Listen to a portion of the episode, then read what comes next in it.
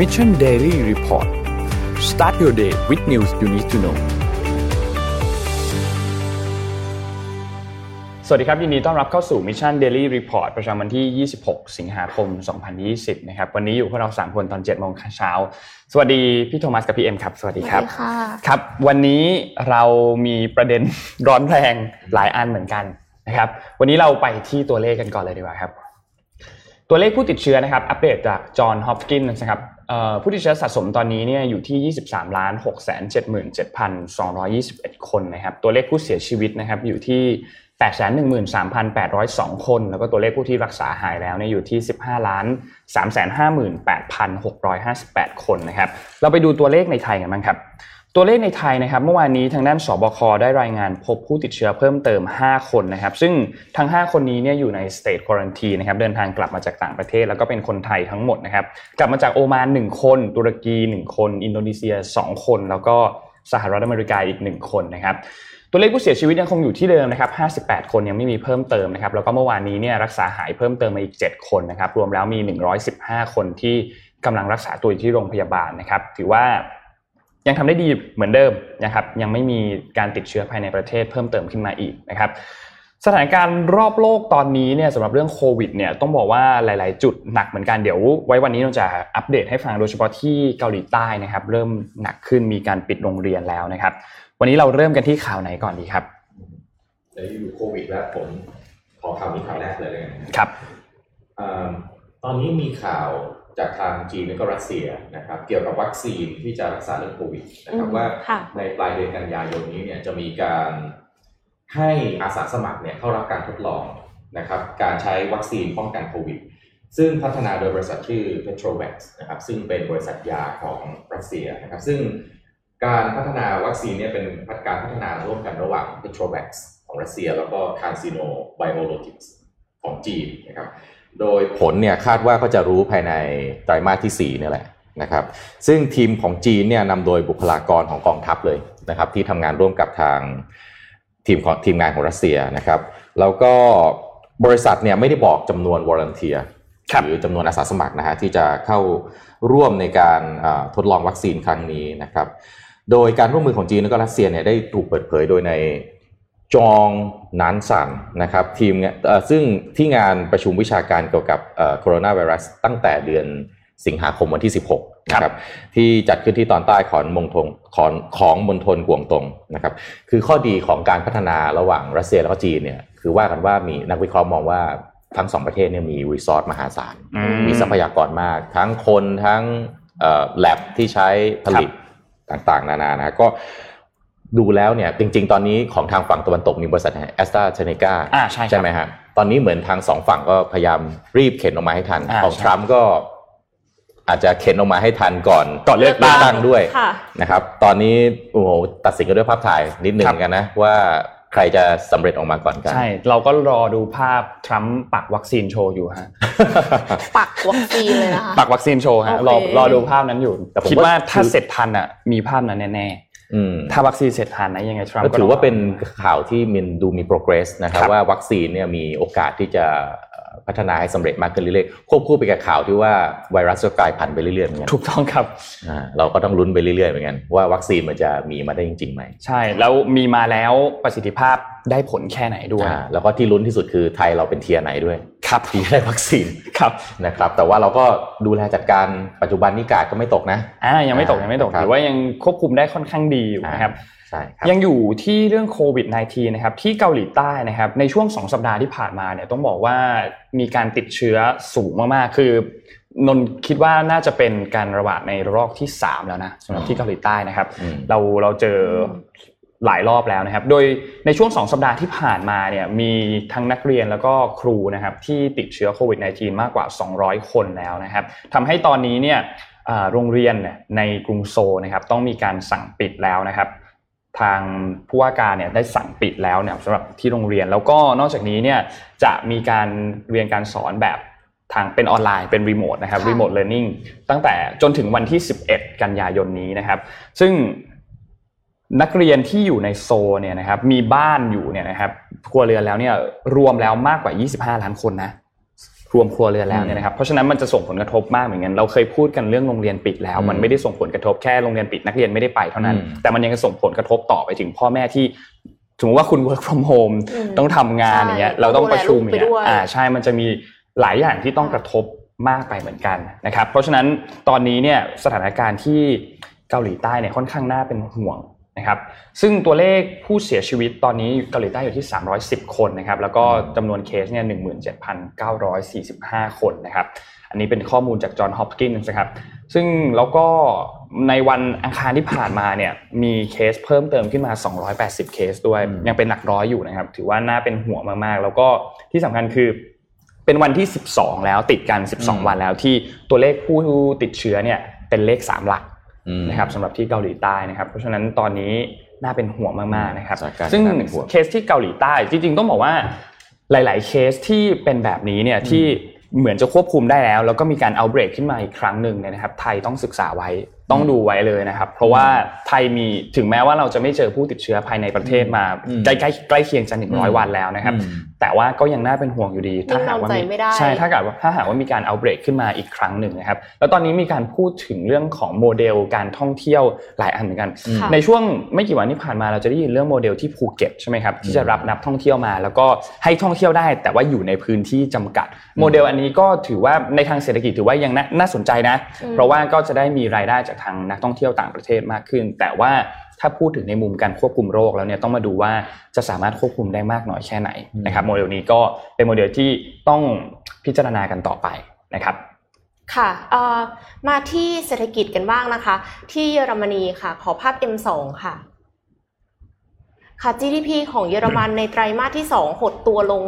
9.7%นะคะ ซึ่งมาจากสำนักงานสถิติแห่งชาติของเยอรมัน เปิดเผยว่าการหดตัวครั้งนี้เป็นการหดตัวครั้งใหญ่ที่สุด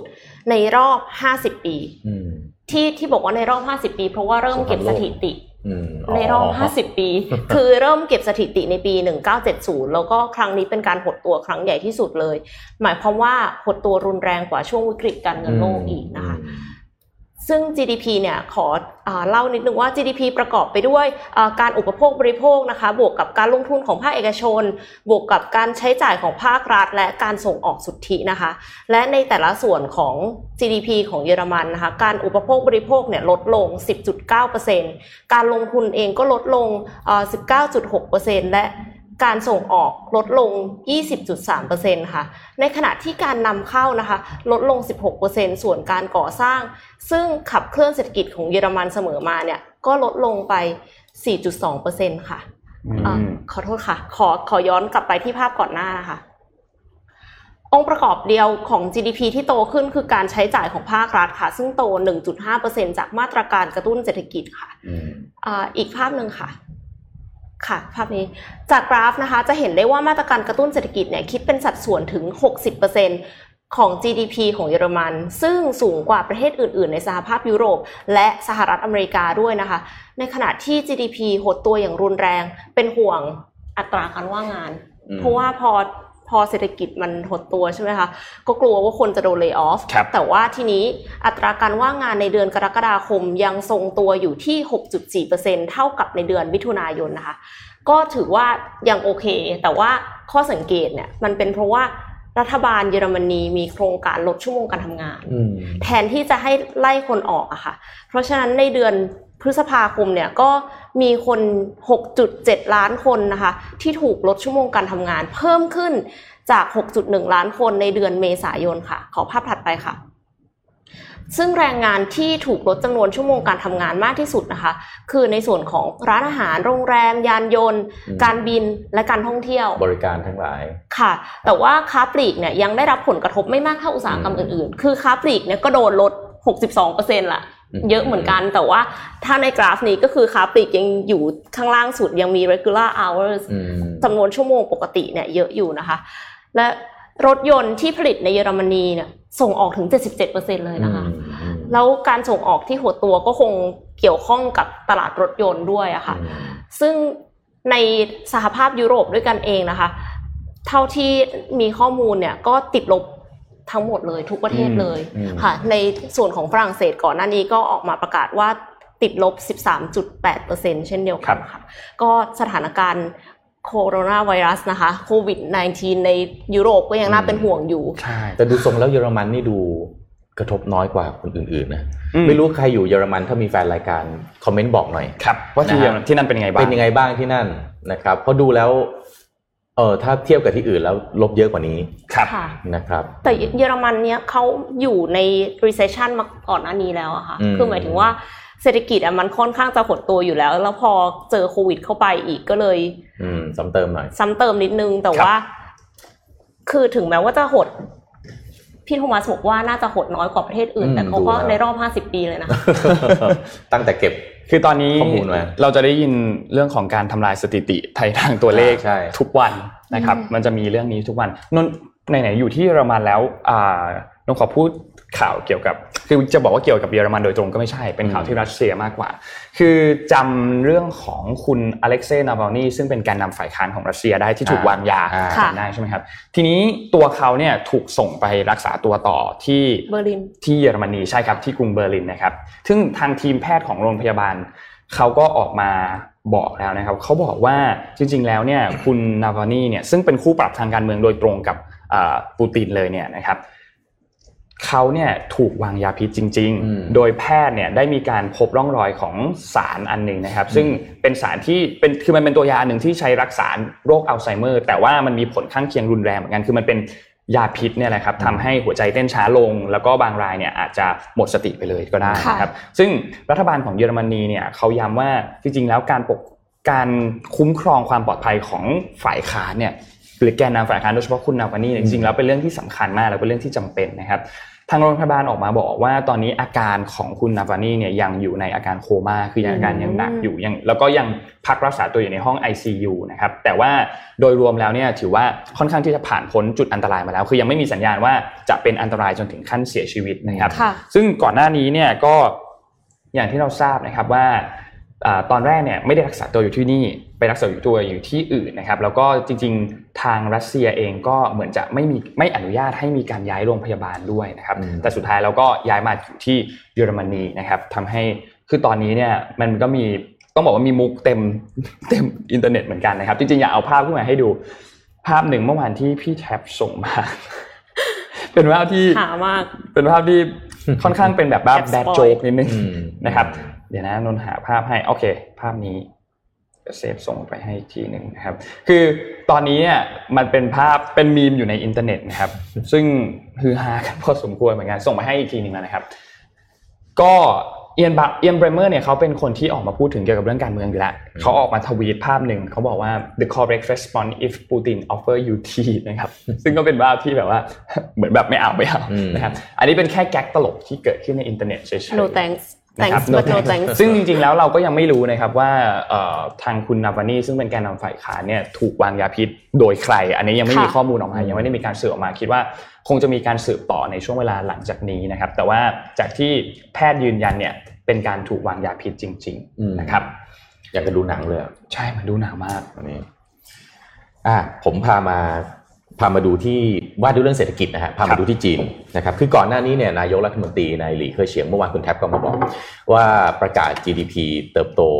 3.2%อืมถูกไหมฮะ ซึ่งเอ่อถ้าย้อนกลับไปดู GDP ไตรมาสที่1เนี่ยติดลบไป 6.8%ถ้าผมจำตัวเลขไม่ผิดนะครับเอ่อในหลี่เค่อเฉียงรัฐมนนานายกรัฐมนตรีของจีนเนี่ยก็ออกมาบอกว่าครับ คือออกมาจะเรียกว่าสั่งการก็ไม่เชิงนะครับมากระตุ้นให้รัฐบาลท้องถิ่นเนี่ยต้อง speed up การอัดฉีดแล้วก็การดูแลช่วยเหลือ เน้นที่ธุรกิจขนาดกลางแล้วก็ขนาดเล็กอ่านะครับเพราะว่าเป็นธุรกิจเอ่อเป็นอะไรเป็น sector ที่มีการจ้างงานจำนวนมหาศาลนะครับเพราะฉะนั้นก็คือบอกเลยว่าการอัดฉีดต่างๆเนี่ยต้องให้รัฐบาลท้องถิ่นเนี่ยสามารถที่จะทำได้โดยรวดเร็วโปร่งใสได้เอ่อโปร่งใสตรวจสอบได้นะครับ โดยประกาศงบอัดฉีดนะฮะ 288,000 ล้านเหรียญสหรัฐอืมนะครับ บวกกับ support ที่จะมาช่วยคัดเรื่องของภาษีแล้วก็ค่าธรรมเนียมต่างๆ อีก 43,000 ล้านเหรียญสหรัฐครับนะครับ คืองบประมาณเนี่ยเกือบจะเยอะเยอะมากๆอะเอาว่าเป็นเยอะมากๆนะครับเวลาเราฟังอะไรเกี่ยวกับจีนน่ะตัวเลขมันมันมันเยอะกว่าบ้านเรามากมหาศาลอยู่แล้วนะครับ แล้วก็เน้นด้วยว่าในการในการจะเอาเงินอัดฉีดเข้าไปสู่เอ่อระบบเนี่ยต้อง ต้องข้ามขั้นตอนได้เลยอืมนะครับเพื่อให้เน้นเอ่อเวลาให้เร็วที่สุดนะครับ แล้วก็ล่าสุดเนี่ยในอี้กังนะครับผู้ว่าการธนาคารแห่งประเทศจีนเนี่ยก็ได้ออกมารับลูกนะครับโดยเรียกร้องให้ธนาคารในประเทศเนี่ยต้องเน้นการช่วยเหลือธุรกิจขนาดกลางแล้วก็ขนาดเล็กเหมือนกันค่ะนะครับ โดยเอ่อธนาคารต่างๆเนี่ยต้องให้การช่วยเหลือให้ธุรกิจต่างๆเหล่านี้ผ่านช่วงวิกฤตเศรษฐกิจนี้ให้ได้โดยใช้เครื่องมือด้านฟินเทคเป็นหลักนะครับแล้วก็กระตุ้นว่าธนาคารต่างๆ ในประเทศจีนเนี่ย ต้องเพิ่มงบการลงทุนในด้านการพัฒนาเรื่องฟินเทคนะครับเพราะว่าสุดท้ายแล้วเนี่ยเขาเชื่อว่าฟินเทคเนี่ยแหละจะเป็นตัวที่จะมาช่วยในเรื่องของการทำให้เศรษฐกิจของ SME เนี่ยหมุนเวียนนะครับซึ่งก็โดยเฉพาะ sector ที่เกี่ยวกับด้านบริการและก็การท่องเที่ยวค่ะนะครับนั้นผมว่าตอนนี้เราจะเห็นสัญญาณว่าในขณะที่ฝั่งตะวันตกนะถ้าดูสหรัฐหดตัวเนี่ยยังวุ่นวายนะฮะยูดูยุโรปยังมีแต่เรื่องการหดตัวแต่ฝั่งตะวันออกเนี่ยอย่างเฉพาะอย่างจีน คือตอนนี้ถ้าใครพร้อมเนี่ย เหมือนจะรีบเหมือนจะเข้าออกตัวก่อนแล้วอะอ่าค่ะในการที่จะกระตุ้นเศรษฐกิจของตัวเองครับอยู่อย่างจีนเนี่ยเป็นหลักพอพอควบคุม ผมว่าโคโรนาไวรัสน่าจะเป็นตัวแปรอันหนึ่งประเทศที่ควบคุมไม่ได้เนี่ย มันเหมือนกับมันไม่มีโฟกัสที่จะไปกระตุ้นเศรษฐกิจได้ ถ้าดูฝั่งแถวๆบ้านเราจะมีอินโดนีเซียกับฟิลิปปินส์ฟิลิปปินส์เนี่ยจะหนักที่สุดอ่าเราก็จะเราก็จะไม่เห็นมาตรการการกระตุ้นเศรษฐกิจของเขาที่ที่มันดูแล้วมันจะมีเอ่อสัญญาณการฟื้นตัวค่ะแต่ของจีนเนี่ยเราจะเห็นสัญญาณการฟื้นตัวชัดเจนมากอืมแล้วก็พอพอมันควบคุมได้ปั๊บเนี่ยเอ่อหน่วยงานต่างๆเนี่ยมันสามารถที่จะออกมาพูดเรื่องอื่นแล้วประชาชนฟังใช่ใช่ใช่ไหมค่ะฮะแต่ถ้าเกิดว่ามันมีแต่ข่าวโควิดผู้ติดเชื้อ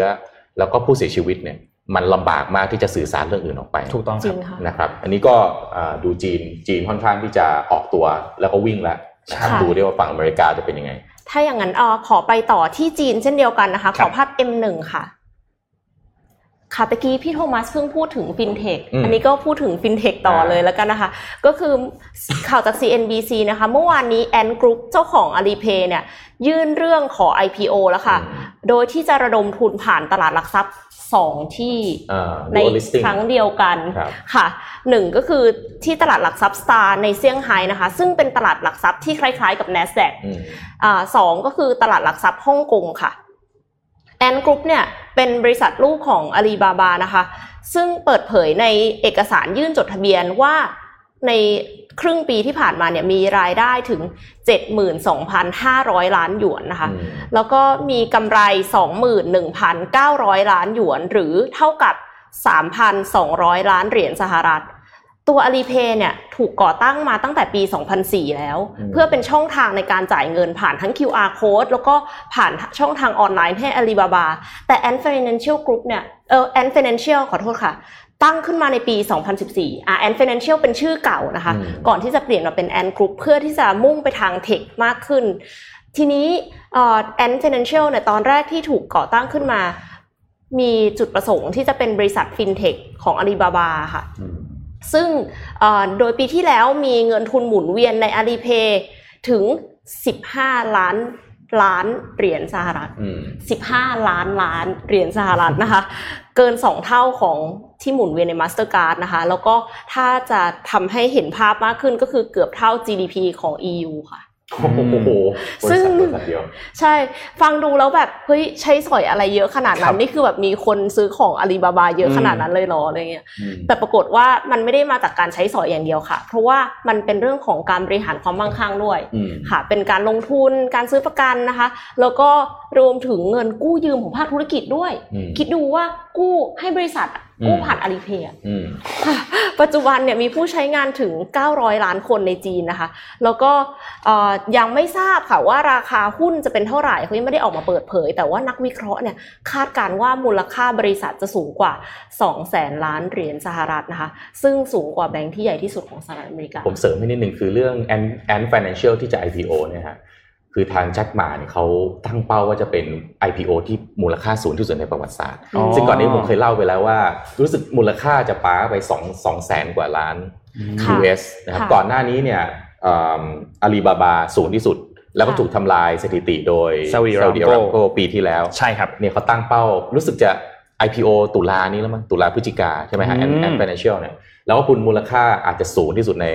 ประวัติศาสตร์อีกแล้วค่ะนะครับโอ้โอ้น่าจะเดี๋ยวนี้เราเห็นสนุกการทำลายสถิติอันนี้แบน่าจะสนุกซึ่งอาลีบาบาเนี่ยถือหุ้น Ant Group อยู่ 33%ค่ะอืมดังนั้นหุ้นอาลีบาบาก็เลยขึ้นนำไปด้วยนะคะ แล้วก็ quarter ที่ 2อาลีบาบาก็อืมรายงานออกมา ผลประกอบการดีมาก เนื่องจากมีเรื่องของออนไลน์ มีอีคอมเมิร์ซที่เติบโตอย่าง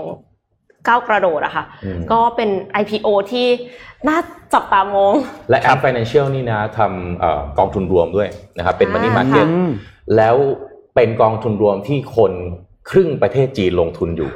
โอเคโอ้โใหญ่จริง ใหญ่โตมโหฬารใหญ่โตมากมากรอดูรอดูปลายรปีอดูครับค่ะเราดูการ IPO นะครับอืมยังอยู่ที่เรื่องของจีนครับ เมื่อวานนี้เนี่ยทางด้าน ตัวแทนของสหรัฐแล้วก็จีนนะครับทางด้านจีนเนี่ยก็คือคุณหลิวเหอที่เป็นรองนายกรัฐมนตรีที่คุมเกี่ยวกับเรื่องของเศรษฐกิจใช่ไหมครับแล้วก็ทางด้านสหรัฐก็มี 2 คนก็คือคุณโรเบิร์ตไลท์ไฮเซอร์ซึ่งเป็นตัวแทนการค้ากับอีกคนหนึ่งคือสตีเฟนมานูชินรัฐมนตรีกระทรวงการคลังนะครับเมื่อวานนี้ได้มีการต่อสายพูดคุยกันครับกันถึงตัวเอ่อข้อตกลง ทางการค้าใน phase ที่หนึ่งนะครับอย่างที่เราทราบว่าก่อนหน้านี้เนี่ยมันจะมีการประชุมที่จะที่อืมจริงๆแล้วควรจะเกิดขึ้นในวันที่ 15 สิงหาคมที่ผ่านมา แต่มันก็ถูกเลื่อนออกไปแล้วภายหลังโดนัลด์ทรัมป์ก็ออกมาบอกว่าผมเนี่ยแหละ เป็นคนบอกว่าไม่อยากคุยอยากด้วยให้ตอนนี้ยังไม่อยากคุยด้วยตอนนี้อยากดีเลย์ออกไปก่อนอืมแถมวันนั้นก็มีการพูดพูดว่าดูเรื่องดูจากการที่จีนเป็นคนปล่อย โคโรนาไวรัสออกมาแล้ว ผมจะยอมยังยังไม่อยากคุยตอนนี้อืมทีนี้สุดท้ายแล้วเนี่ยก็ตัวแทนทั้งสองฝ่ายได้มีการต่อสายพูดคุยกันเมื่อวานนี้นะครับ โดยในรายละเอียดเนี่ยมีการพูดถึงเรื่องจริง ๆ เรื่องเนี่ยยังเป็นเรื่องเดิมอยู่ก็คือค่ะเรื่องที่หนึ่งคือเรื่องของโอเคจีนเนี่ยจะมีการเพิ่มกำลังการซื้ออันนี้แน่นอนจะทำให้ได้ตามข้อตกลงที่เคยตกลงกันไว้นะครับ แล้วก็ ทางสหรัฐเนี่ยมีการพูดถึงว่าเฮ้ยจีนคุณต้องควบคุมในเรื่องของข้อกำหนดเกี่ยวกับ intellectual ก็คือการคุ้มครองทางสิทธิทางปัญญามากขึ้น ต้องไม่มีการบังคับให้ถ่ายทอดเทคโนโลยีอืมแล้วก็เรื่องของการเข้าถึงการเงิน เรื่องถึงภาคการเกษตร ของบริษัทสัญชาติอเมริกันเนี่ยต้องเข้าถึงตลาดจีนได้ง่ายมากขึ้นด้วยนะครับซึ่งทั้งสองฝ่ายจากการพูดคุยจากแถลงการของทั้งสองรัฐบาลก็คือทาง ปักกิ่งแล้วก็ทางวอชิงตันเนี่ยก็เป็นไปในแนวทางเดียวกัน คือการพูดคุยเนี่ยค่อนข้างเป็นไปในทางบวกนะครับแล้วก็บอกว่าจะทำตามข้อตกลงให้ได้หลังจากนี้นะครับคืออัปเดตยังไม่ได้มีอะไรมาก แต่ถือว่าเป็นสัญญาณอันหนึ่งที่ก่อนหน้านี้เนี่ยดูจะขัดแย้งมาโดยตลอดอืมซึ่งต้องรอดูหลังจากนี้ว่าโดนัลด์ทรัมป์จะออกมาพูดว่าอะไรบ้าง มีหลายครั้งเหมือนกันที่ทรัมป์ออกมาพูด แล้วก็อยู่ดีๆก็เอ้าพังอีกแล้วเหรออะไรอย่างนี้ก็ต้องรอดูท่าทีของโดนัลด์ทรัมป์เหมือนกันนะครับจริงๆว่าเขานัดคุยกันทุก 6 เดือนอ่าใช่จะถูเป็กไหมนการฮะอัปเดตอัปเดต จริงๆ อันนี้เนี่ยวงเนี่ยจะเป็นการอัปเดตในช่วง quarter ที่ 1 แล้วก็อืมอืม2นะครับเพราะว่าตัวสัญญาอันนี้เนี่ยมันเซ็นไปในวันที่ 31 มกราคมปีนี้อืมปี 2020 นะครับสำหรับตัว phase ที่ 1 ส่วน phase ที่2เนี่ยต้องบอกว่าคิดว่าน่าจะยังไม่เกิดขึ้นในปีนี้แน่นอนอืมปีหน้าอาจจะพอมีลุ้นแต่ปีนี้จะน่าจะไม่เกิดขึ้นแน่นอนเพราะฉะนั้นตอนนั้นถ้าเราจำได้เนี่ยตอนที่เขานัดประชุมเรื่องนี้กันครับเทรดวอลแรกๆเนี่ยทั่วโลกจับตามองการ เจรจาของทั้งถูสอกงต้องฝั่งครับว่าจะออกมาเป็นยังไง ตลาดหุ้นก็รอรอรับผลใช่ไหมฮะ จากนั้นมาก็เจอเจอโควิดปั๊บเรื่องนี้ก็หายไปเลยใช่เรื่องนี้แล้วพอซาเลยมาสิงหาที่ผ่านมาปั๊บอ่าทั่วโลกก็รอดูว่าเอ่อทั้งสองฝั่งนี้จะนัดคุยกันอีกอืมอยู่ดีๆพี่ทรัมป์ก็ออกมาบอกว่ายังไม่อยากคุยตอนนี้นะฮะนะฮะเทวงแตกเวลาอยากจะเทก็เทเทแต่เทก็เทง่ายๆไปก่อนนะครับอ่าอยากเทก็เทง่ายใช่ โอเคแต่สุดท้ายมานั่งคุยกันแล้วก็น่าจะเป็นสัญญาณที่ดีนะอืมถือว่าเป็นสัญญาณที่ดีต่อไปหลังจากวันนี้ข่าวจีนเยอะนิดหนึ่งอ่าข่าวจีนค่อนข้างเยอะนิดหนึ่งนนท์ขอพากลับมาที่ไทยนิดหนึ่งก่อนอืมที่จะเข้าเจ็ดโมงครึ่งนะครับที่ไทยเมื่อวานนี้มีหลายข่าวเหมือนกันนนท์เอาข่าวแรกก่อนเลยคือ เมื่อวานนี้มีการประชุมคอรมอใช่ไหมครับคณะรัฐมนตรีได้มีการประชุมกันมีหลายเรื่องเหมือนกัน เรื่องที่หนึ่งนะครับเรื่องของ หลังจากที่ทางสบคชุดเล็ก แล้วก็ชุดใหญ่มีการชงที่จะต่อพรกฉุกเฉินนะครับจนถึงสิ้นเดือนกันยายนเมื่อวานนี้ที่ประชุมคอรมอสรุปออกมาแล้วนะครับว่าพรกฉุกเฉินเนี่ยจะต่อไปอีก 1 เดือนค่ะนะครับก็คือสิ้นสุดในวันที่ครับ30 กันยายนนะครับจนถึงสิ้นเดือนหน้านะครับต่อออกไปอีกนะครับอีกเรื่องหนึ่งที่ที่ประชุมคอรมอพูดถึงคือเรื่องของการต่ออายุแวด7%ครับอืมเรื่องนี้พี่โทมัสช่วยขยายให้ฟังนิดหนึ่งครับครับคือคือของเดิมนี่จริงๆ แวดเรารู้สึกจะมากกว่า 7%อยู่แล้วครับเพียงแต่ว่ารู้สึกจะเป็นพระราชกำหนดหรือพระราชบัญญัติที่จำไม่ได้ครับนะครับที่จะให้ลดมาเพื่อจะจะช่วยในเรื่องการกระตุ้นเศรษฐกิจให้ให้เหลือแค่เจ็ดเปอร์เซ็นต์มแล้วเราก็ต่อแบบเนี้ยมาทุกปีทุกปี เมื่อก่อนสมัยผมทำแผนถ้าย้อนกลันไปถ้าจำไม่ผิดนะแบบเกือบสิบปีก่อนน่ะครับก็ยังอยู่ภายใต้พระราชกำหนดหรือพระราชบัญญัติหรือพระราชกำหนดอันนี้นี่แหละครับนะครับเราก็ต่อมาเรื่อยๆเพราะว่าเราคงไม่อยากให้เพิ่มขึ้นเพราะว่าถ้าอ่าเพิ่มแวดมันก็ส่งผลกระทหบลายอย่างทั้งหมดอนกันเลยกระทบกับกระเป๋าสตางค์เอ่อ คนทำงานเรื่องค่าของชีพด้วยใช่เพราะฉะนั้นทุกทุกทุกรัฐบาลก็จะสังเกตว่าจะให้ต่อแบบนี้ไปตลอด เพราะว่าใครใครที่ไม่ต่อนี่สงสัยจะ ทัวร์ลงเหมือนกันนะรัฐบาลใช่ไหนรัฐบาลไม่ตอบจะทัวร์ลงเหมือนกันอาจจะทัวร์ลงเหมือนกันครับซึ่งคุณปรีดีดาวฉายนะครับรัฐมนตรีว่าการกระทรวงการคลังคนใหม่ของเราเนี่ยนะครับก็เมื่อวานได้ออกมาเผยนะครับถึงเรื่องนี้ก็คือตัวรายการที่จะมีการต่อเวลาอืมตัวแวด7%อันนี้เนี่ยนะครับจะเริ่มขึ้นในวันที่ 1 ตุลาคม ปีนี้นะครับจนถึงวันที่ 30 กันยายนในปี 2564 ก็คือต่อวันต่อไป 1 ปีนั่นแหละนะครับการขยายระยะเวลาการลดตราเอ่อภาษีมูลค่าเพิ่มออกไปเนี่ยก็คิดว่าน่าจะช่วยลดภาระ เรื่องของค่าของชีพของประชาชน แล้วก็ในภาวะแบบนี้เรื่องของโควิด -19 เนี่ยครับคิดว่าก็คืออย่างที่พี่โทมัสบอกเป็นสิ่งที่เหมาะสมแหละตอนนี้อืมควรจะใช่ทำแบบนี้ไปก่อนนะคลรับองมาขึ้นตอนนี้ดิครับจะจะจะมีทัวร์เรื่องลงเอาไหมนะคะจะจะอ่าจะจะมีเรื่องเอานะนะฮะโอเคยังอยู่ที่ไทยนะครับ เมื่อวานนี้ทางด้านของศาลอาญากรุงเทพใต้นะครับ ที่ถนนเจริญกรุงเนี่ยทางด้านรองสารวัตรสอบสวนนะครับ ได้มีการเดินทางไปที่ ที่ศาลาเนี่ยนะครับเพื่อยื่นหนังสือนะครับ ทีนี้ประเด็นก็คือทางด้านศาลอาญาเนี่ยได้มีการเอ่อประกาศข้อหาเพิ่มอีก 3 ข้อหานะครับ ข้อหาแรกคือการขับรถชนคนตายโดยประมาทนะครับ ข้อที่ 2 คือไม่หยุดให้ความช่วยเหลือ แล้วก็ข้อที่ 3 คือการเอ่อ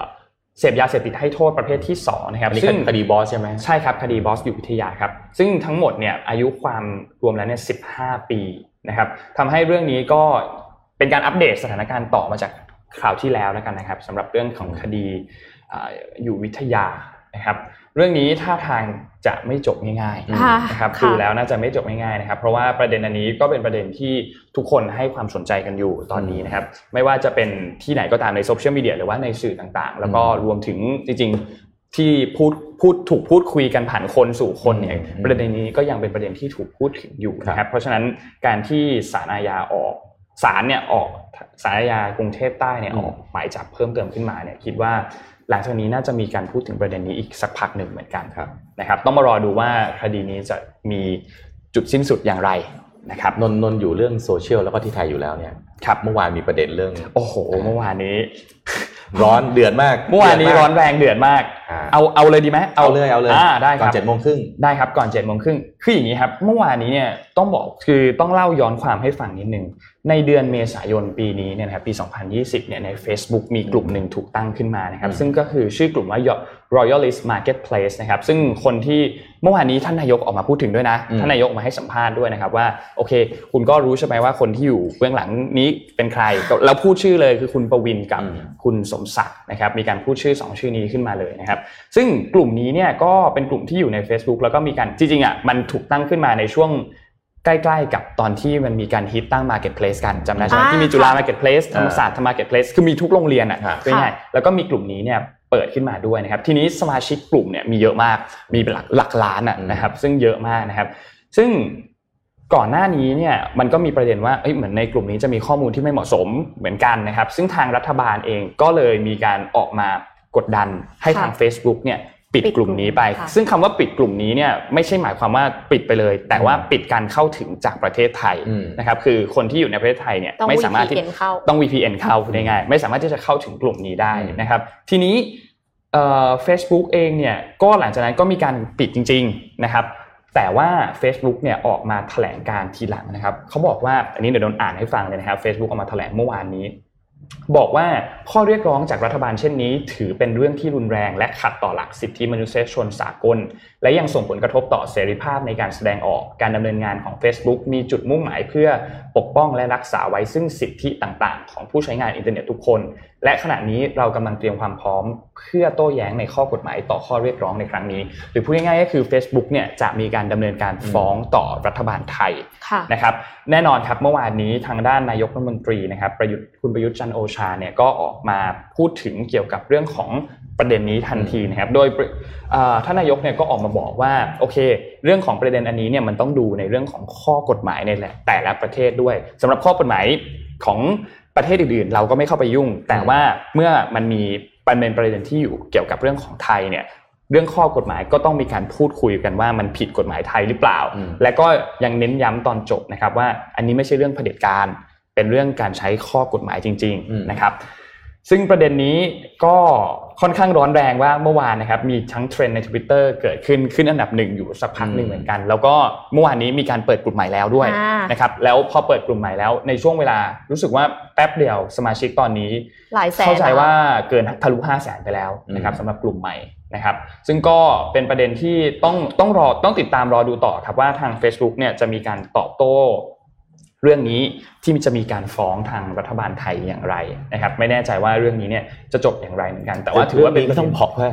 จากเดิมพี่เมื่อวานพี่ก็ลองเข้ากลุ่มดูนะเข้าไม่ได้นะอ้าวเข้าไม่ได้คือต้องบอกว่าจากเดิมไม่รู้จักอะตอนนี้คนรู้จักมากกว่าเดิมอีกอืมอ๋อใช่ครับ จริงๆก็ถ้าผมว่าเรื่องพวกนี้ จริงๆก็เห็นเห็นเห็นใจรัฐบาลเหมือนกันแต่ผมคิดว่าเอิ่มการดูแลควบคุมเรื่องพวกนี้ครับมันต้องใช้ความสง่างามแล้วก็อ่าการใช่สื่อสารร่วมกันใช่ มากกว่าที่จะที่จะบังคับใช้การบังคับค่ะ เพราะว่าใช้การบังคับเสร็จปั๊บเนี่ย การถูกต่อต้านมันมันง่ายขึ้นนะใช่ครับ ถูกต้องนะครับตอนนี้ เมื่อวานพยายามเข้าแล้วเข้าไม่ได้แล้วอ๋อมีตั้งกลุ่มใหม่แล้วอ่าอ๋ใช่อจากเดิมไม่รู้เลยรู้เลยตอนนี้ คือตอนอ่าใช่ ใช่จากเดิมที่ไม่รู้ก็คือคนก็รู้กันเยอะขึ้นนะครับ จากจากข่าวอันนี้นะครับทำให้คือเราต้องบอกว่าประเด็นเรื่องนี้เนี่ยไม่ได้ถูกพูดถึงกันแค่ในไทยเท่านั้น มันจุดเริ่มต้นเนี่ยมาจากสำนักข่าว CNN นะครับอืมแล้วก็มีรอยเตอร์รายงาน หลังจากนั้นแทบจะทุกสำนักข่าวใหญ่ ๆ รายงานข่าวเรื่องนี้กันหมดเกี่ยวกับเรื่องของ Facebook กับ ทางรัฐบาลไทยเดือดเลยเมื่อวานเดือดมากครับ ประเด็นนี้เป็นประเด็นที่เดือดมากครับอะเจ็ดโมงครึ่งเจ็ดโมงครึ่งครับวันนี้ค่ะอ่าวันนี้เจ็ดโมงครึ่งนะคะ พี่โทมัสเคยได้รับ negative feedback ไหมคะโอ้อยู่แล้วฮะต้องมีอยู่แล้ว ต้องต้องมีทุกคน ทุกคนต้องเคยนะคะเอ่อที่จะได้ยินคำติเตียน หรือว่าคำวิพากษ์วิจารณ์นะคะ ซึ่งเอ่อการที่พอเราได้ยินคำวิพากษ์วิจารณ์เนี่ยสำหรับตัวเอ็มเอง พอเอ็มได้ยินปั๊บเอ็มจะมี reaction สองแบบอืมแบบที่หนึ่งเลยคือ ปฏิเสธว่าไม่จริงอืม คิดว่าแบบไม่ใช่หรอกอืมเราดีกว่านั้นอืมนะคะอย่างที่สองคือเสียเซลล์ไปเลยค่ะอืมเพราะว่าเราเชื่อร้อยเปอร์เซ็นไปเลยว่าสิ่งที่เขาตำหนิเนี่ย คือเป็นตัวตนเราทั้งหมดอืมแล้วพอตั้งสติได้ก็คนพบว่าจริง ๆ มันก็คือหลังจากนั้นก็คือจะสงสัยว่าตกลงเราควรที่จะขอสไลด์ต่อไปค่ะ เชื่อว่ามันไม่จริงแล้วก็ปัดปัดให้พ้นไป หรือว่าจะ เทคมาเลยทั้งร้อยเปอร์เซ็นต์ครับค่ะ ซึ่งมันเป็นสิ่งที่ยากประมาณนึงนะคะอืมเช่นเวลาที่มีคนบอกว่าเราทำงานไม่ได้เรื่องอืมไม่เหมาะกับงานนี้ เลิกทำซะอืมจะได้ไม่เสียเวลาทั้งสองฝ่ายนะคะอืมเอ่อเราก็ไม่จำเป็นที่จะต้องเทคร้อยเปอร์เซ็นก็คือพรุ่งนี้ยื่นใบลาออกเลยอืมหรือว่า คือเชื่อว่าเราเป็นภาระกับบริษัทอะค่ะแล้วก็หรือมีอีกแบบหนึ่งก็คือเป็นประเภทไม่รับฟังเลย อืมอืมก็จะรู้สึกว่าเราดีเราเก่งอยู่แล้วนะคะ สิ่งที่เราพูดเนี่ย สิ่งที่เขาพูดมันมาจากทัศนคติของเขาเอง ไม่ได้เกี่ยวอะไรกับเราสักหน่อยครับ แต่ว่าขอสไลด์ถัดไปค่ะ เราควรพิจารณาค่ะ ว่าส่วนไหนเป็นความคิดเห็นอืมหรือส่วนไหนเป็นข้อเท็จจริงอืมหากข้อเท็จจริงเนี่ยสามารถที่จะพิสูจน์ได้เ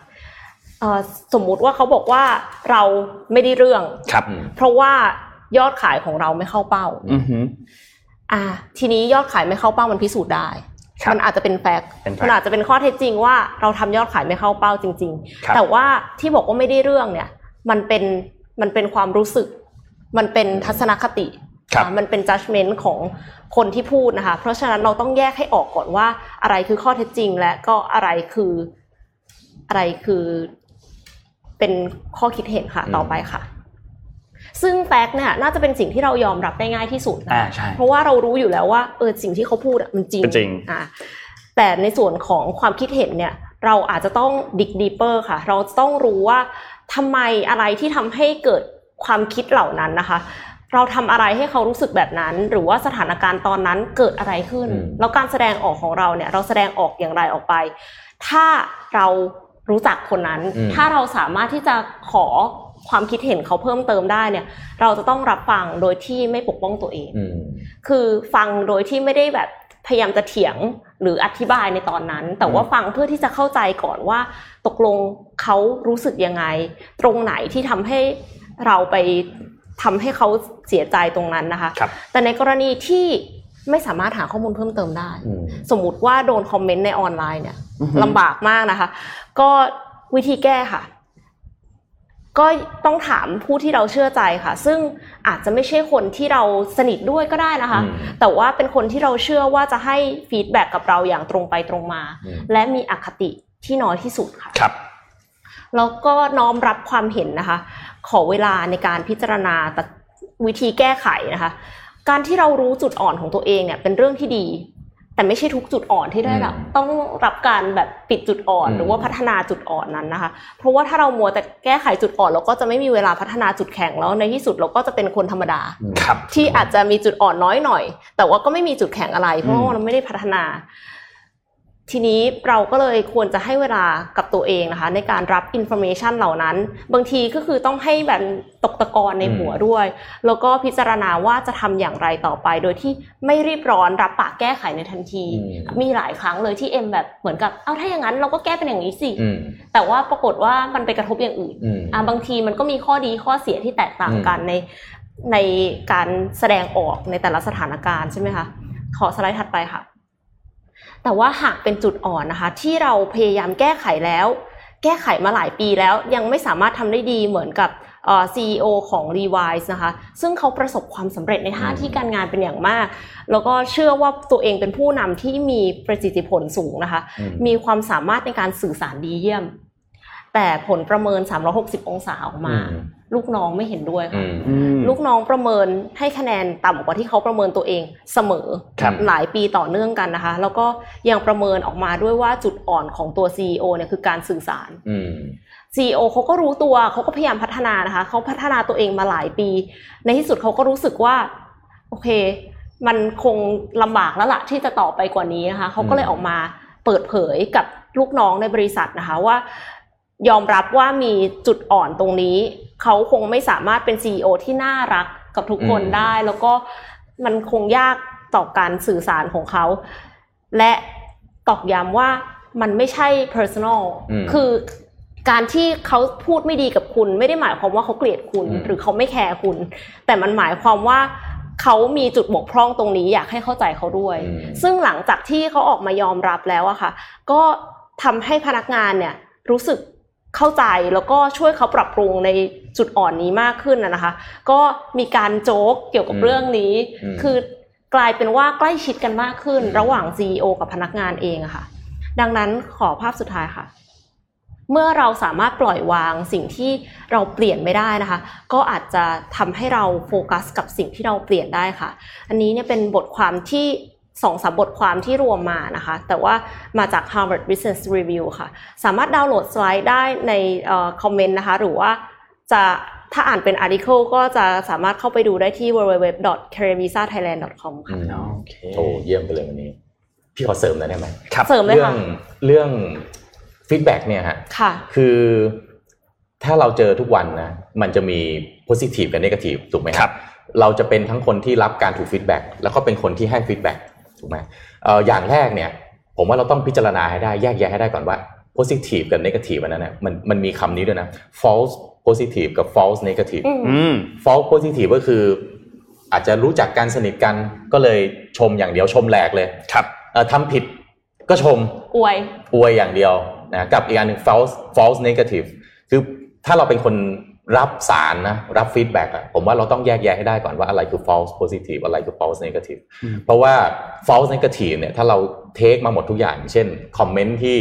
รุนแรงครับอ่าที่บางครั้งอาจจะสมัยนี้อาจจะเจอกันทางออนไลน์อย่างเงี้ยนะค่ะถ้าเราเทคหมดเนี่ยเครียดใช่ ในขณะเดียวกัน false positive ถ้ามีฟังแต่คนที่อวยเราอย่างเดียว ก็จะไม่พัฒนาก็ไม่พัฒนาถูกไหมฮะทีนี้ผมคิดว่าเส้นบางๆของว่า false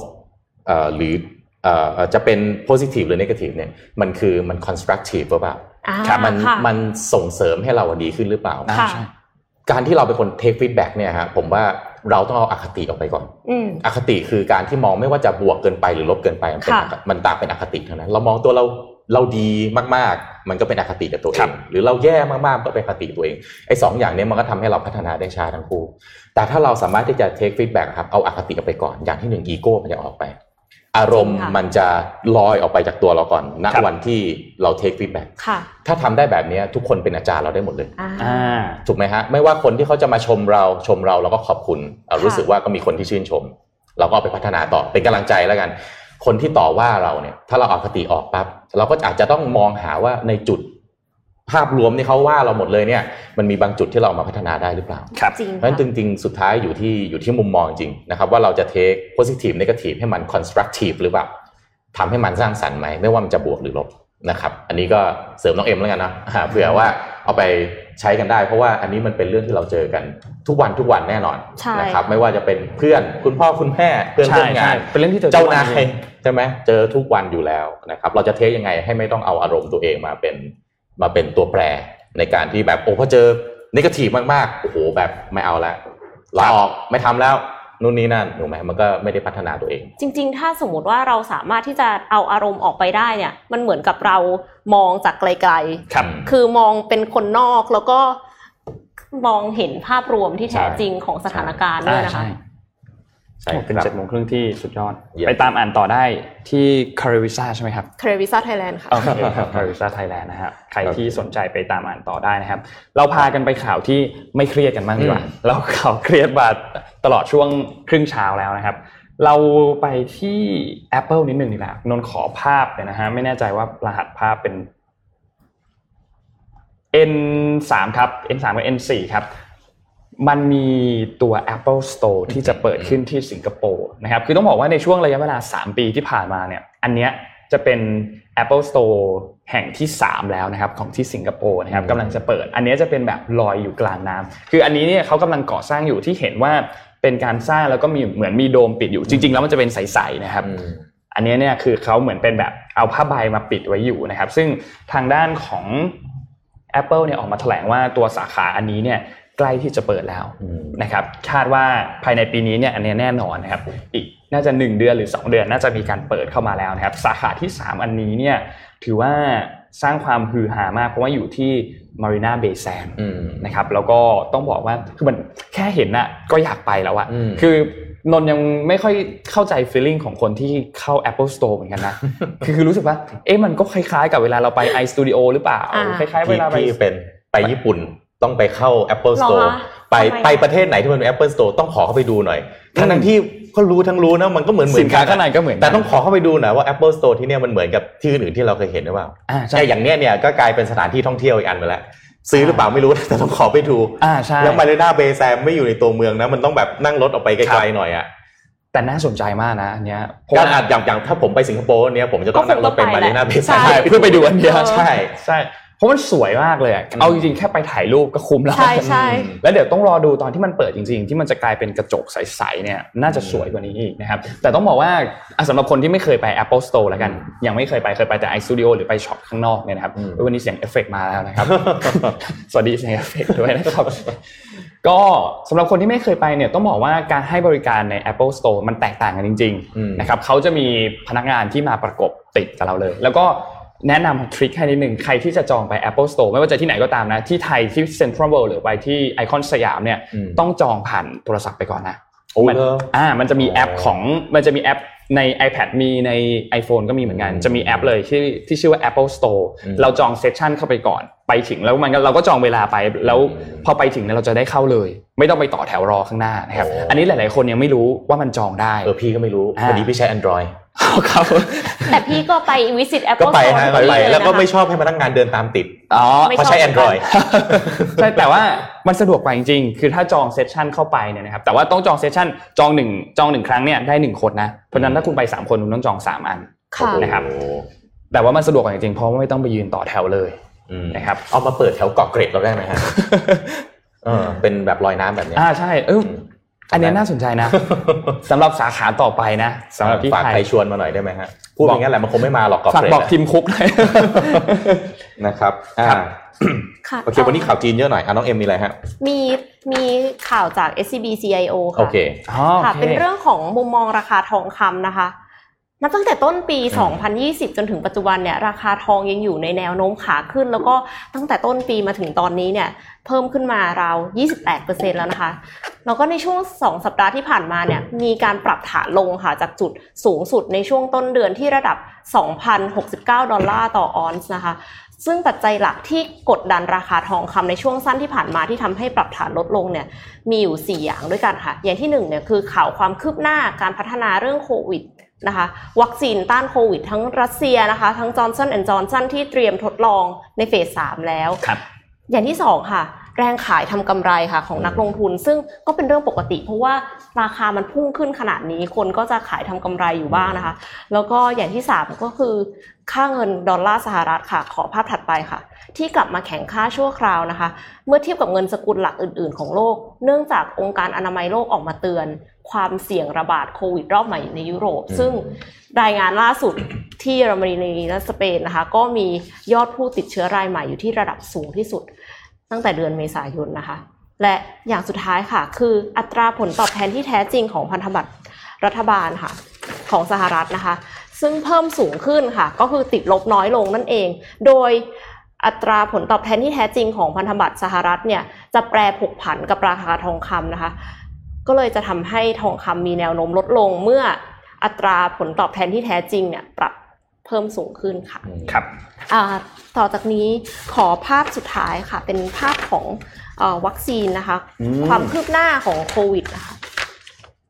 ตอนนี้เนี่ยมีที่ approve แล้วสองสองวัคซีนด้วยกันนะคะสองตัวด้วยกัน ซึ่งก็คือมาจาก Casino Biologics ของประเทศจีนนะคะ แล้วก็ Gamaleya Research Institute นะคะหรือว่าไอที่ชื่อ Sputnik 5เนี่ยอ๋อของรัสเซียค่ะ แล้วก็ที่อยู่ในเฟสสามมีโมเดอร์นานะคะของสหรัฐอเมริกาอืมแล้วก็มี BioNTech และไฟเซอร์ของเยอรมันและสหรัฐอเมริกา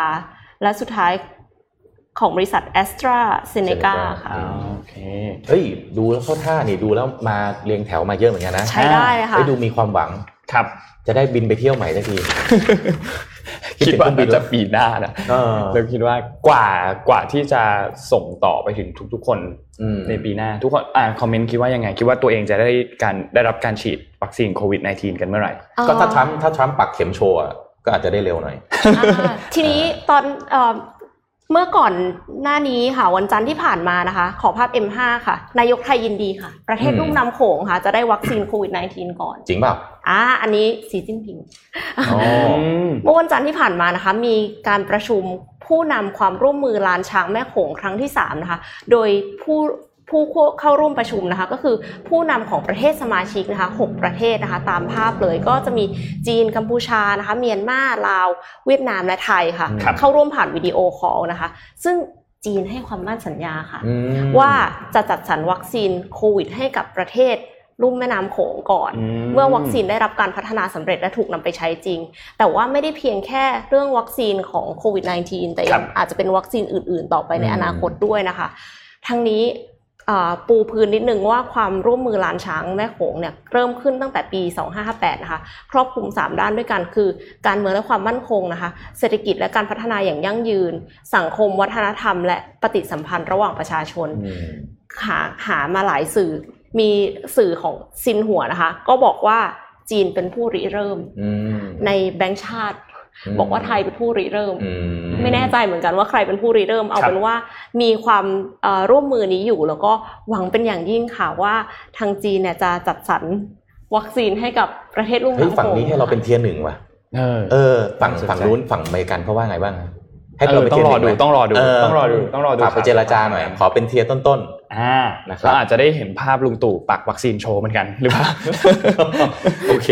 ก็ครับอ่าจะได้เป็นข่าวดังครับต้องขอพาไปที่สหรัฐนิดหนึ่งนะครับเอ้ยมื่อเดี๋ยวนนท์อย่าลืม อันนี้เอาของมาแจกอ๋อใช่อ่า เดี๋ยวถามคำถามด้วย ครับหม้อชาบูครับเอาไปต้มกินเลยนะพอดีอยู่ในรถเลยหยิบลงมาอ่าวันนี้นะครับ เราหม้อชาบูเรามาถึงขั้นนี้แล้วนะคเรารับมาถึงขั้นนี้แล้ว แจกหม้อชาบูหม้อชาบูแอนิเทคเอาไปเลยครับ เอาอาหารวันนี้วันนี้หิ้วมากับครับอาหารวันนี้หนึ่งรางวัลเท่านั้นนะครับ เดี๋ยววันนี้ถามยากๆหน่อยเดี๋ยวขอคิดคำถามเดี๋ยวถามยากๆหน่อยถามเอ่อเลขบัตรประชาชนน้ำนนท์เลขอะไรโอ้ตอบโหมาได้เลย เอาตัวสุดท้ายอะไรอย่างเงี้ยโอ้โหยากมากเลยนะได้ครับโอเคโอเคโอเคแต่ถามเหมือนแกล้งกันเดี๋ยวฝากนนท์คิดคำถามได้เลยครับได้เลยได้เลยโอเคน้องขอพาไปที่สหรัฐนิดหนึ่งครับเพราะว่าเมื่อวันที่ 23 สิงหาคมที่ผ่านมาเนี่ยมีเหตุเกิดขึ้นครับ คือที่รัฐวิสคอนซินครับก่อนหน้านี้ใครจำทุกทุกคนน่าจะจำได้ว่ามีการประท้วงเรื่องของเออคุณจอร์จฟลอยด์อืมตอนนั้นนะครับที่อยู่ในมิ Black Lives มินนิโซตา Matter นะครับถูกต้องครับ ตอนนั้นเนี่ยเกิดขึ้นในเดือนพฤษภาคมที่ผ่านมาใช่ไหมครับแล้วก็มีการประท้วงต่อเนื่องยาวเหมือนกันนะครับ ทีนี้เมื่อวันที่ 23 สิงหาคือวันอาทิตย์ที่ผ่านมาเนี่ยนะครับมันมีเหตุเกิดขึ้นครับ ซึ่งเหตุอันนี้เนี่ยเป็นเหตุการณ์ยิงอีกแล้วนะครับคือมีตำรวจในเมืองเคโนชานะครับซึ่งอยู่ในรัฐวิสคอนซินเนี่ยสามคนนะครับได้เข้าตรวจสอบชายคนหนึ่งชื่อว่าจาคอบเลกนะครับซึ่งมีการแจ้งเหตุมาแต่ว่ายังไม่มีการเปิดเผยรายละเอียดนะครับว่าเป็นการแจ้งเหตุว่าเหตุการณ์เป็นเหตุการณ์อะไรถึงต้องเข้าไปตรวจสอบนะครับทีนี้ จากภาพวงจรวงจรปิดที่เห็นเนี่ยนะครับเขาพบว่าคุณเบลกเนี่ยก็วิ่งหนีขึ้นไปที่รถนะครับ แล้วก็มีตำรวจคนหนึ่งเนี่ยเดินตามขึ้นไป แล้วก็ถือปืนเล็งไปที่คุณเบลกเนี่ยนะครับ ซึ่งเบลกก็พยายามที่จะเปิดประตูเข้าไปในรถนะครับ ก่อนที่หลังจากนั้นเนี่ยจะมีการลั่นไกใส่หลังของคุณจาคอบเบลกเนี่ยเจ็ดนัดด้วยกันนะครับ ซึ่งผู้หลายผู้เห็นเหตุการณ์เนี่ยก็มีการ ก็ก็มีหลายคนที่เห็นเหตุการณ์อันนั้นอยู่ด้วยนะครับ ซึ่งหลังจากนั้นเนี่ยที่มีการยิงแล้วเนี่ยตำรวจก็พยายามที่จะช่วยชีวิตของคุณเบลกแล้วก็นำตัวไปที่ส่งไปที่โรงพยาบาลนะครับ ซึ่งสถานการณ์ล่าสุดอันนี้ข้อมูลจาก BBC นะครับ คุณเบลกอายุ 29 ปีตอนนี้เนี่ยอาการค่อนข้างทรงตัวแล้วนะครับ คือพ้น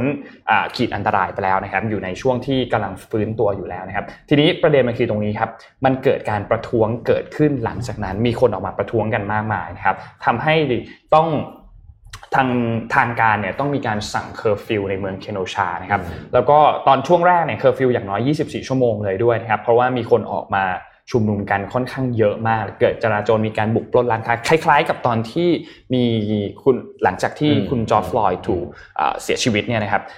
ตอนนั้นเนี่ยก็มีการออกมาปล้น แล้วก็มีการเผาข้าวของมีเสียงปืน ซึ่งเจ้าหน้าที่ตำรวจตอนนี้ก็มีการใช้แก๊สน้ำตา เพื่อเข้าไปสลายการชุมนุมนะครับทำให้ตอนนี้เนี่ย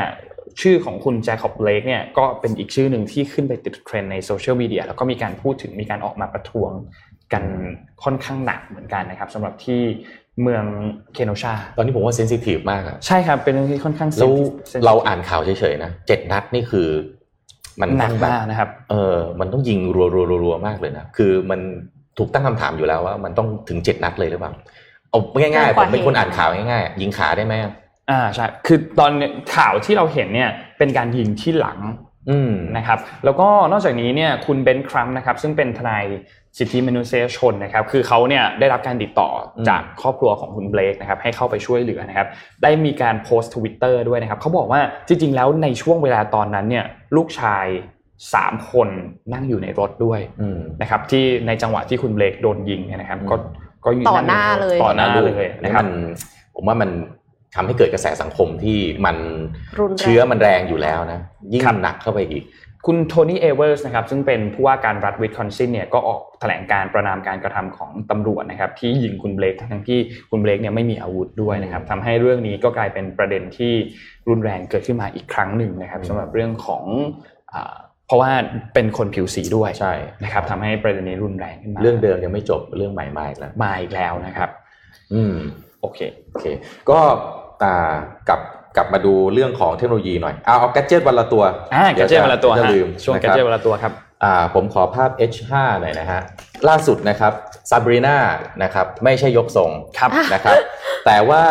เป็นอุปกรณ์ของ Google อันหนึ่งนะครับ ซึ่ง Google เนี่ยได้ยื่นขออนุมัติ Google Android TV Player ตัวใหม่ต่อ FCC แล้วตัวนี้คือ Android เอ่อ TV Player นะครับภายใต้ชื่อว่า Google Chromecast อ่า4 Sabrina โค้ดเนมคือ Sabrina ครับนะครับโดยเป็นยื่นขอไฟลิ่งเป็นเอ่อ interactive media streaming device นะครับแล้วก็คาดว่าผมไม่รู้เอ่อบ้านผมเนี่ยใช้ไอ้ไอ้ Chromecast dongle อะทีวีทั้งบ้านเลย แล้วก็อืมที่คอนโดด้วยครับ ถ้าออกมาใหม่เนี่ยผมต้องเปลี่ยนใหม่อืมเป็น 10 ตัวเลยนะ คือเอ่อต้องบอกก่อนว่าอุปกรณ์ Chromecast เนี่ยมันคือว่าเวลาที่เราใช้เราดูหนังดูอะไรบนมือถือใช่ไหมอ่ามันสามารถแคสไอภาพบนหน้าจอเนี้ยไปขึ้นออกไปบนทีวี หรือที่ที่มันมีอุปกรณ์ไอตัว Chromecast เนี้ยติดครับอยู่ได้นะครับแต่ว่าไอตัวใหม่ที่จะออกมาภายใต้โค้ดเนม Sabrina เนี่ยมันจะทำให้ทีวีเนี่ยกลายเป็น Android TV ได้อืมอ่าซึ่งก็จะทำให้เอ่อ Android เนี่ยสามารถไปปรากฏอยู่บนหน้าจอต่างๆ ได้อีก หลายสิบหลายร้อยล้านหน้าจอนะครับโดยคาดว่าตัวนี้เนี่ยอาจจะแตกต่างจาก Chromecast เดิมที่มันจะมี Remote Control มาด้วย แล้วก็ทำให้สามารถที่จะ control ผ่านการดู Netflix การจะเข้าแอปนู้นนี่นั้นเนี่ยอ่าใช้ใช้ตัวนี้ไปได้เลย ซึ่งก่อนหน้านี้ Google เคยออกมาตัวแล้วชื่อว่า Nexus Player ครับนะครับมันจะหน้าตามันคล้ายๆกับไอ้เอ่อ Apple TV อะที่ต่อเข้าไปแล้วก็มีรีโมทไว้กดดูนะครับแต่ว่าอุปกรณ์ตัวนี้ก็จะทำให้ทีวีเนี่ยกลายเป็น Android TV นะครับแล้วก็ระบบภาพเป็นแบบ 4K นะฮะ HDR ระบบเสียงก็ Dolby คาดว่าช่วงอ่าตุลาคมนี้จะได้เห็นกันอ่านะครับ ก็อะคอยใครเป็นสาวกใครใครที่บ้านต้องใช้แกดเจิตเยอะๆ แบบผมแบบนี้ก็ต้องไปถามสอยมาลองใช้ดูแล้วกัน น่าสนใจน่าสนนะคใจรับงั้นอ่าแกดเจิตวันละตัวครับนะครับเอ่อมาที่อังกฤษบ้างดีไหมคะ ขอภาพ M6 ค่ะค่ะ CNN นะคะ รายงานว่า Tesco ในอังกฤษรับ จ้างงานเพิ่ม 16,000 ตำแหน่งค่ะอืมรับการเติบโตของธุรกิจออนไลน์ เมื่อวันจันทร์ที่ผ่านมาเนี่ยเอ็มได้รายงานว่ามีเรื่องของค้าปลีกในในอังกฤษเนี่ยเติบโต แต่ว่าเมื่อวานนี้ CNN ลงข่าวว่า Tesco จะรับพนักงานประจำเพิ่มเติมนะคะ นอกเหนือจาก 4,000 คนที่รับไปก่อนหน้านี้หลังจากช่วงโควิดที่ผ่านมาครับเนื่องจาก Tesco มีลูกค้าออนไลน์ปัจจุบันเนี้ยแต่ละสัปดาห์มีลูกค้าออนไลน์ถึง 1.5 ล้านคนอืม สั่งสินค้าเนะคะเพิ่มขึ้นจาก 6 0 0 0 0 0คนในช่วงเดือนมีนาคมตอนที่โควิดเพิ่งเริ่มระบาดนะคะ ซึ่งพนักงานใหม่เนี่ยจะช่วยตอบสนองความต้องการผ่านช่องทางออนไลน์ในระยะยาว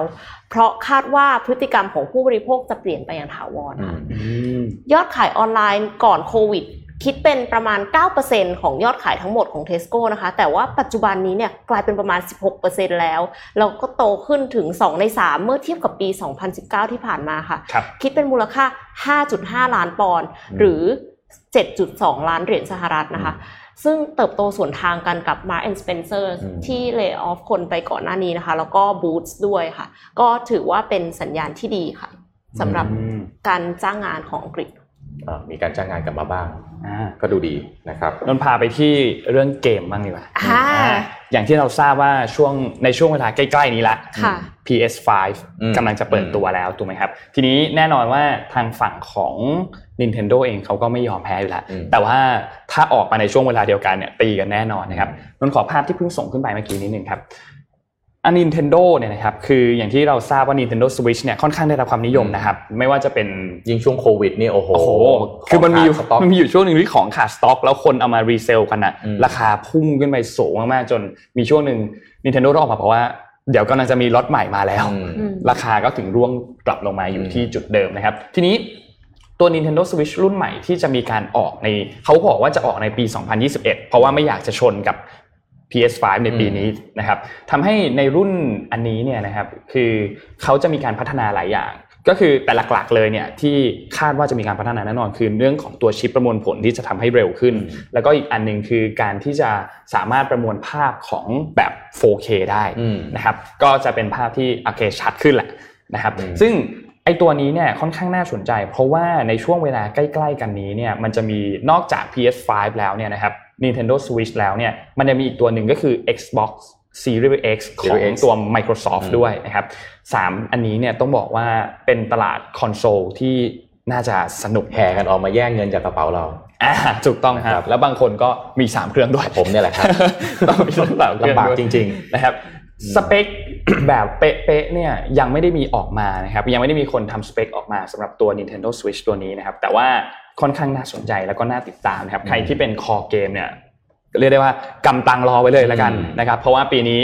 P5 ๆลำบากใจปีไม่หน้ามีเวลาเล่นนะปัญหา Nintendo Switch นะครับหนังสือก็ต้องอ่านโอ้ค่ะลำบากจริงกำเงินไว้ได้เลยนะครับ รอได้เลยนะครับอะคำถามคำถามมีคนฝากมาบอกว่าอ่าเยอรเอ่อนะเยอรมัน GDP ติดลบไปกี่เปอร์เซ็นต์ อืม อ่า ถามมาคำตอบ เอ่อ คนคำตอบแรก รับไปเลย เอาคำตอบแรกนะโอเคไหมอ่าคำตอบแรกนะครับ หรือว่าจะเอามาแล้วก็มาคำนวณผ่านอัลกอริทึมอะไรบางอย่างฮะอะไม่จำเป็นนะ ยากไป ยากไปยากไปโอเคยากไปเอาคำตอบแรกง่ายอ่านะครับแจกหม้อชาบูๆนะอ่าครับวันเช้าเช้าๆจะได้ไม่เครียด เดี๋ยวใช่ต้องครับเข้าทำงานแล้วนะครับ GDP ใน quarter ที่ 2 ของเยอรมนีค่ะลดลงติกี่เปอร์เซ็นต์เท่าไหร่นะครับอ่าในอ่าพามาดูอ่า มันมี the globalization and world city research network เป็นหน่วยงานที่เอ่อออกรายงานเกี่ยวกับ world city ranking นะครับก็คือจัดอันดับเมืองต่างๆของโลกอะครับว่าเมืองไหนบ้างที่มีเอ่อการพัฒนาแล้วก็มีการ connect อ่าก็ว่ากันเอ่อชื่อก็บอกอยู่แล้ว globalization and world city research ก็คือเป็นเมืองที่มีการ connect ในเชิงโลกาภิวัตน์กับโลกภายนอกมากแค่ไหนนะครับ ซึ่ง research เนี้ยทำปีละสองครั้งนะครับ จัดโดย